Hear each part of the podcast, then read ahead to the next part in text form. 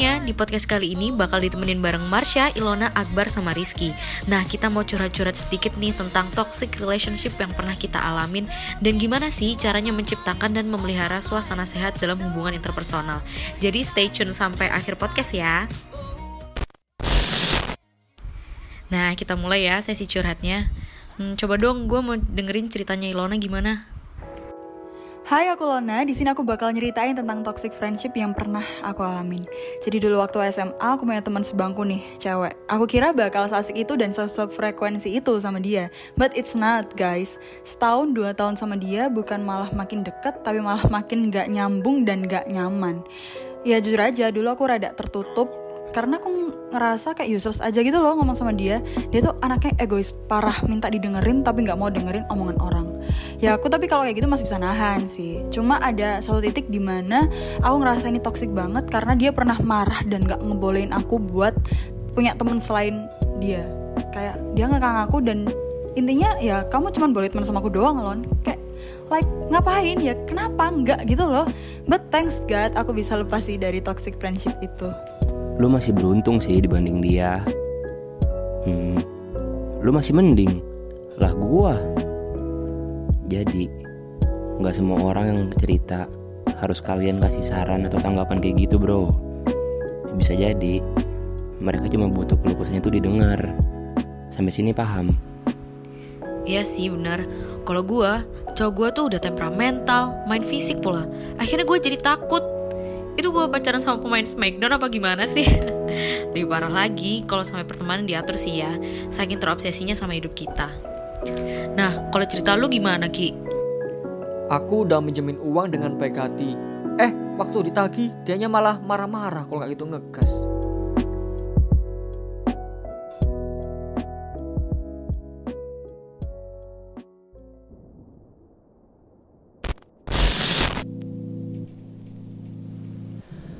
Hmm, sebenarnya toxic itu kalau diartikan racun kan ya? Ya mungkin kayak hubungan yang ngasih pengaruh negatif gitu kali ya. Kayak racun gitu loh, Bar. Kita ambil pengalaman Lona deh ya. Sebaik-baiknya sahabat sih, harusnya nggak boleh sampai ngatur gitu ya. Nah, nggak boleh juga nih kita kayak ngerasa yang selalu paling bener. Bener banget, cemburu sama orang boleh, tapi kita nggak boleh kali kalau sampai ngelarang pertemanan orang. Dari pengalaman ini bisa diambil kesimpulan kita nggak boleh keras kepala dan anti kritik. Kita juga harus berani ngomongin masalah sama orang lain ya.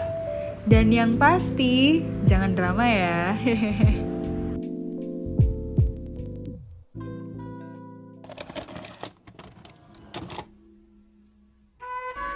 Nah, selanjutnya kita bakal ngasih beberapa langkah nih yang bisa dilakuin dalam memulai hubungan interpersonal yang baik dan sehat.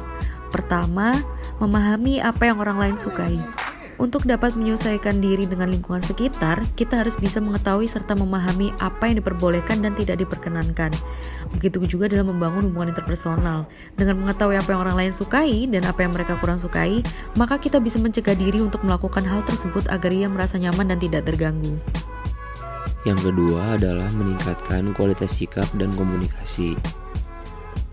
Ketika akan membentuk suatu hubungan interpersonal, orang lain akan memperhatikan bagaimana kita bertutur kata dan bersikap.